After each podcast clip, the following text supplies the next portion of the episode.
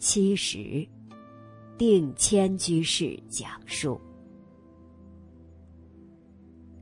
净空老法师是定谦生命中遇到的第一位讲经的法师，也是引领自己进入佛教教育的贵人和恩师。在遇到老法师的经教之前，定谦对佛教的了解甚少，虽然一直在寻找一种精神上的追求，却一直无法如愿以偿。直至听到老法师的惊叫，才明白自己一直在寻觅的，就是佛法和大道。也因为老法师的缘故，才得以学习儒释道经典的精神，了解到净土念佛法门的殊胜。从此，定谦的人生有了方向和目标。能够有机缘见到老法师，并亲近他老人家。在老法师倡导的中华文化教育中心和汉学院工作，自己的人生才有了真正的意义和价值。慈祥的老人，第一次见到老法师本人，是在二零一零年的夏天。那时的自己，还在某市的一个传统文化研究会担任义工和《弟子规》的辅导老师。当张会长告诉定谦，赶紧准备坐船到香港去见老法师时，自己抑制不住紧张和激动的心情，匆匆上路了。记得当时在香港和老法师见面的时间并不长，因为那时拜见老法师的团体比较多，研究会去的人也比较多，主要是向老法师汇报在当地《弟子规》的教学工作，所以。定谦当时只是顶礼老法师，并和他合影留念而已。那时候对老法师的第一印象，就是和蔼可亲、慈祥，没有架子。智慧的老人。提起和老法师的姻缘，还得从二零零四年十月份说起。那时自己刚从国外留学回来，在某市的一所大专院校工作。在国外留学期间，自己对中国传统文化颇有反思，竟然升起。要在西方国家弘扬传统文化和佛法的愿望，所以回国第一件事就是寻找传统文化方面的资讯和书籍。很碰巧的是，当时可以收看澳门卫星电视台。有一次在节目中，竟然听到老法师在讲认识佛教。当时，立刻被老法师对佛教的全新诠释吸引住了。一直以来，在定谦心目中，寺庙里面很多香客烧香拜佛，都是迷信的求财求福，所以自己对于去寺院烧香并不感兴趣，而且也认为是太过形式化。毕竟，当时自己对禅宗不重形式的观念比较赞同，而老法师的认识佛教，让定谦对佛教的含义重新有了认识，了解到佛教是世尊对九法界众生至善圆满的教育。佛像、净水、香花和供果都是教学用具。地藏王菩萨表笑道，观音菩萨表慈悲，文殊菩萨表智慧，普贤菩萨表力行，花果、净水分别代表。因果和清净心，所有这些概念，都是以前闻所未闻的，一下子给自己打开了智慧的宝库。从此，定谦的佛法学习，就如同有了一颗启明星，霎时有了方向。从此开始了在网路上跟随老法师学习的历程。人生的导师，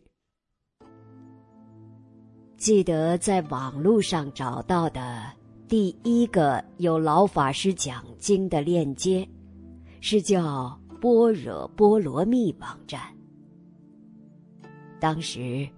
在这个网站里面有很多佛教的电影，特别是老法师讲经的视频。定谦如获至宝，每天的学佛日程，就是在晚上准时打开这个网站，看佛教电影，听老法师讲经。由于定谦最开始对六祖慧能大师开悟的《金刚经》特别感兴趣，很希望自己能顿悟成佛，所以听老法师讲的第一部经就是《金刚经玄义》。后来，随着老法师的介绍。开始依次听看《地藏经》《阿弥陀经要解》《四十八大愿》和《无量寿经》等佛经。随着听经的深入，内心充满着法喜，每天口里、脑里都是佛法的道理，甚至。在遇到同事、朋友和亲人时，也不忘介绍这些大经的内容。最后，终于让亲人和同事都受不了了。这时候，老法师在《和谐拯救危机》的光碟里，专门介绍了《弟子规》。和庐江文化中心，并且在讲经中多次强调：不学小圣，先学大圣，非佛弟子。还专门讲授敬业三福，五年内做真菩萨。特别强调佛弟子扎三个根的重要性。甚至在梦中还给定谦提醒要扎好三个根。这时候，定谦才知道自己为何会让大家生烦恼，主要是没有做人的根基。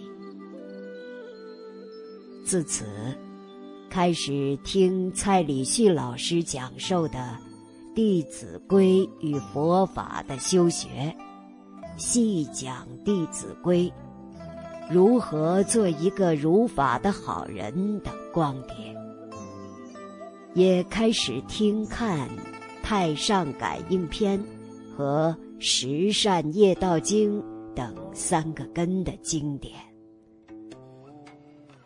因为调整了修学的次第，才有机会在二零零八年十一月，传统文化研究会成立之际去做义工，学习《弟子规》课程。随后又担任《弟子规》的辅导老师。如果没有老法师的指导，定谦学佛的路，恐怕就会曲折很多。幸亏一路以来有老法师的引导，定谦才不至于走太多的弯路。循循善诱的老人。第一次现场听老法师讲经，是在香港佛陀教育协会十楼摄影棚。由于在摄影棚不能发出任何声音，所以一开始有点紧张。在听经时，不要说直视老法师。连大气都不敢出，但随着老法师和缓的讲经，紧张的心情慢慢得到放松。整个听经过程，心里感觉很清凉舒服。二零一二年，来到马来西亚。文化教育中心工作后，便有了更多进到摄影棚听经的机会。心里的那种紧张不安早已不复存在，只有听经的法喜和对老法师智慧解答所有听众提问的敬仰之情。大约是在二零一三年，老法师再一次来到大马讲经时，定谦得到机会，在大马中心附近的精舍，和老法师一起散步和用餐。当时，因为有一些关于佛法的问题需要请教老法师。定谦或恩准，在和老法师散步时，亲自向老法师请教关于孝道、神通，以及在僧团中如何来弘扬传统文化等问题。最后一个问题，是一位比丘尼法师让定谦。代为请教老法师的。记得当时，老法师在操场上散步时，步履稳重而又和缓；回答定谦提问时，非常和蔼可亲和循循善诱，以至于。当自己和比丘尼法师分享老法师给他的答复时，法师非常的赞叹老人家的慈悲和智慧，决定听从老法师的意见，不再执着在僧团里弘扬传统文化这件事了。到了用餐的时候，定谦有幸被安排在老法师同一桌。记得当时自己比较拘谨，差点想要站起来给大家夹菜。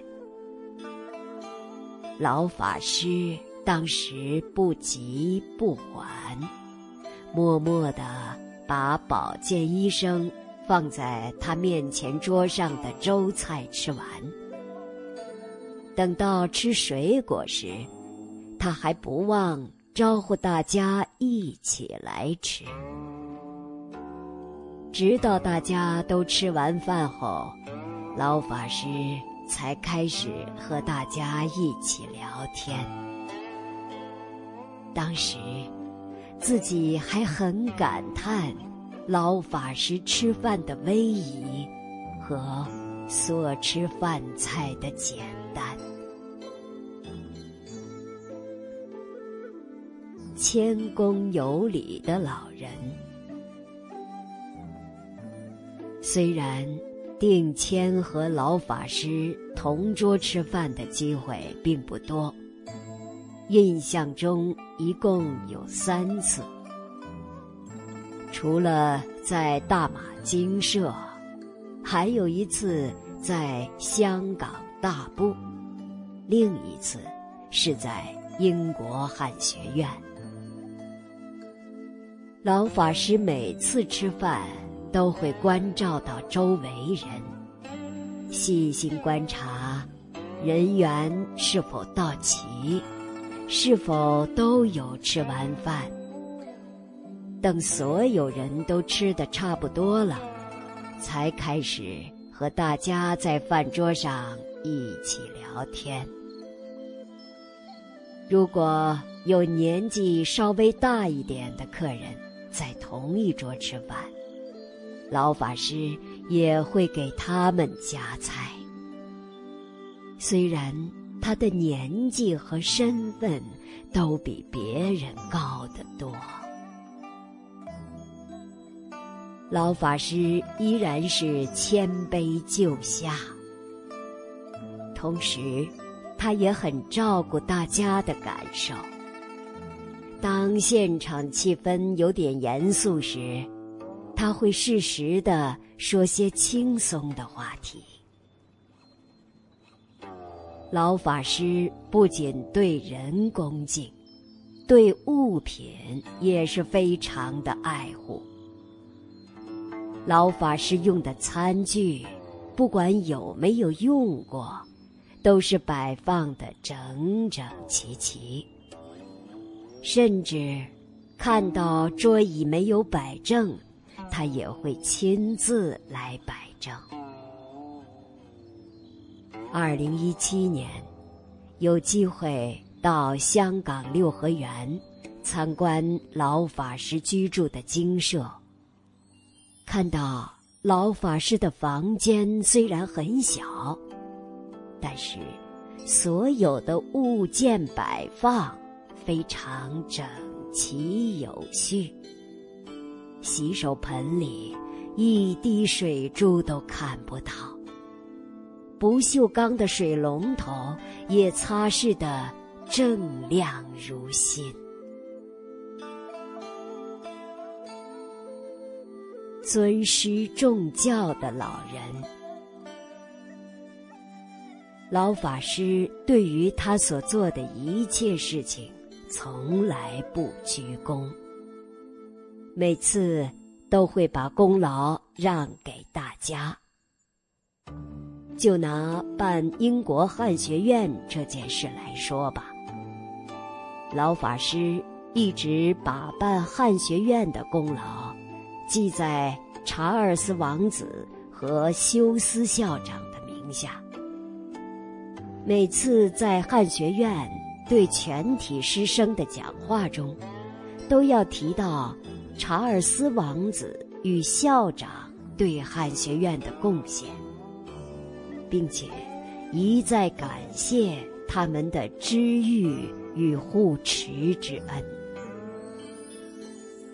老法师不仅对校方如此谦卑就下，对老师们也是恭敬有礼。只要有机会，就会和老师一起吃饭、座谈、看戏，听他们汇报教学情况，鼓励他们多培养人才，把传统文化传承下去。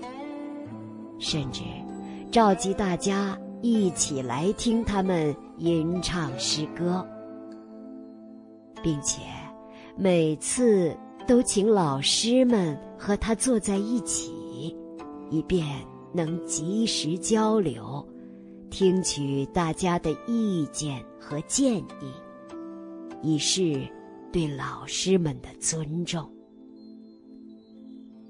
当了解到。威尔士兰彼得天气风大雨多的情况时，还给老师们送风衣和围巾。看到有的老师没有戴围巾，还把自己的围巾取下来，亲手给老师戴上。对老师们的关怀，真是无微不至。当老师们离开时，他还亲自站在门口，目送他们渐渐远去。有一次，当他了解到有一位老教授喜欢书法，又没有带来书法用具时，老人家当场就交代侍者，把自己的文房四宝。送给了这位教授。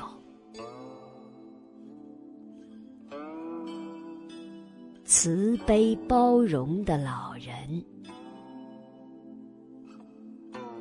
老法师对一切众生都是平等爱护，没有分别心。不管来的客人身份是尊贵还是普通大众。老法师都是一视同仁，对于他们所提出来的问题，都会耐心解答。有时，对于那些心中有疑问、没有当面提出问题的同仁，老法师也是非常善巧的，在他对大众的开示中。一并解答。这种情况，不少同仁都有反映过，自己也有同样的经历。记得有一次，和客人们一起听老法师的现场开示，当时自己心里一直在想着忍辱这件事。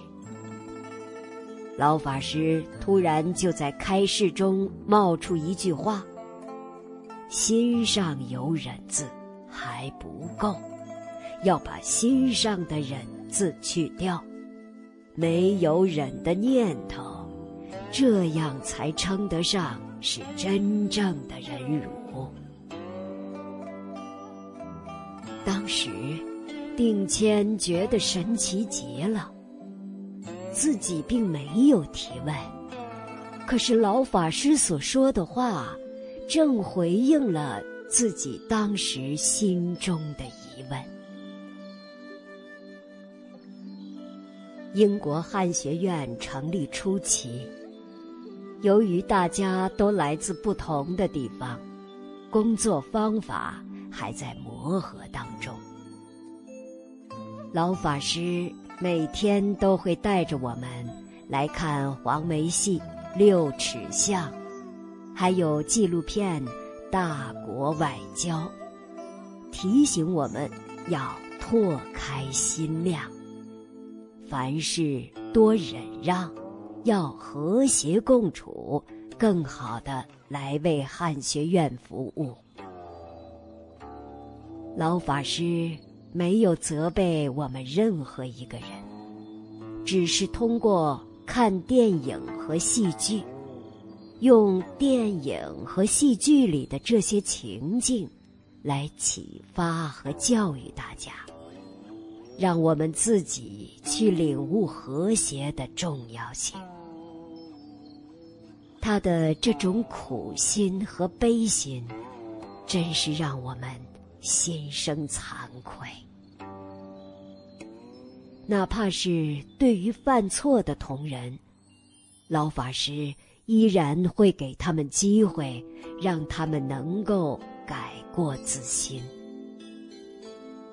如果犯错的人实在不能反省时，也会为他们提供很好的台阶，让他们有更多的时间去反省和改过，对他们一样的包容和爱护。老法师是真慈悲、真包容，爱护一切众生，不和任何人事物。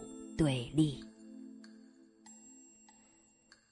对于学生晚辈，老法师总是不厌其烦的解答他们提出的各种问题，并且在各种场合，如早餐开示、午餐开示和开学典礼中，不断强调使命感。和孝亲尊师的重要性，希望他们能够真正把传统文化承传下去。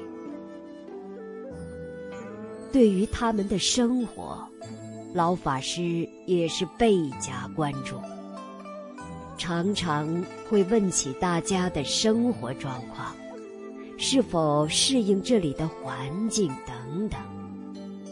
希望将来他们能够住在一起，一门深入《无量寿经》和其他经典，甚至把他在兰彼得的经舍提供给大家，作为今后修学的场所。老法师的慈悲和包容，让我们感受到。他无比宽广的心胸，为中华民族文化复兴和世界和平不遗余力的辛勤付出。有远见的老人，从弘扬《弟子规》到为佛教教育证明。从庐江中心推动传统文化的复兴，到联合国搭建世界多元宗教和谐的平台，老法师在他晚年一直在为世界宗教和谐与世界和平奔走。九十四岁高龄的老人。频繁的奔走在世界各地，年轻人都受不了，可是老人家却从不觉得苦累，把这当作是自己的理想和使命。但为众生得离苦，不为己身求安乐。这就是老法师的真实写照，老法师的身教。结语：此生中，能够遇到老法师，并亲近他老人家，是一件很幸运的事。非常感恩有这样的机缘，能聆听老法师的教导。借此改变自己的命运。关于老法师的身教，故事有很多。相比而言，定谦所写的也许并不那么起眼。然而，他们对定谦的人生有着重大的影响，在心目中留下了深刻的印象。虽然挂衣露腕，希望借此机会表达对老法师的无比感恩之心。老和尚的身教编辑小组。